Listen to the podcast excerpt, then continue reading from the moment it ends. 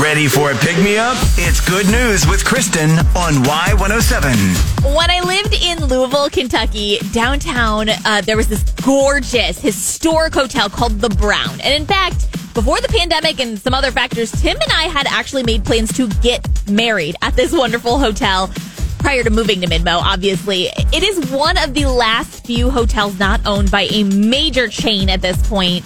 And it is the spot where 96 year old Dot and her late husband Edward spent their honeymoon in 1950. Now, Dot lives in a nursing home, and for her wedding anniversary, the employees rolled out the red carpet, literally in some instances. They organized for Dot and her best friend to be picked up in a limo and taken to the Brown Hotel, where a literal red carpet awaited to welcome them inside.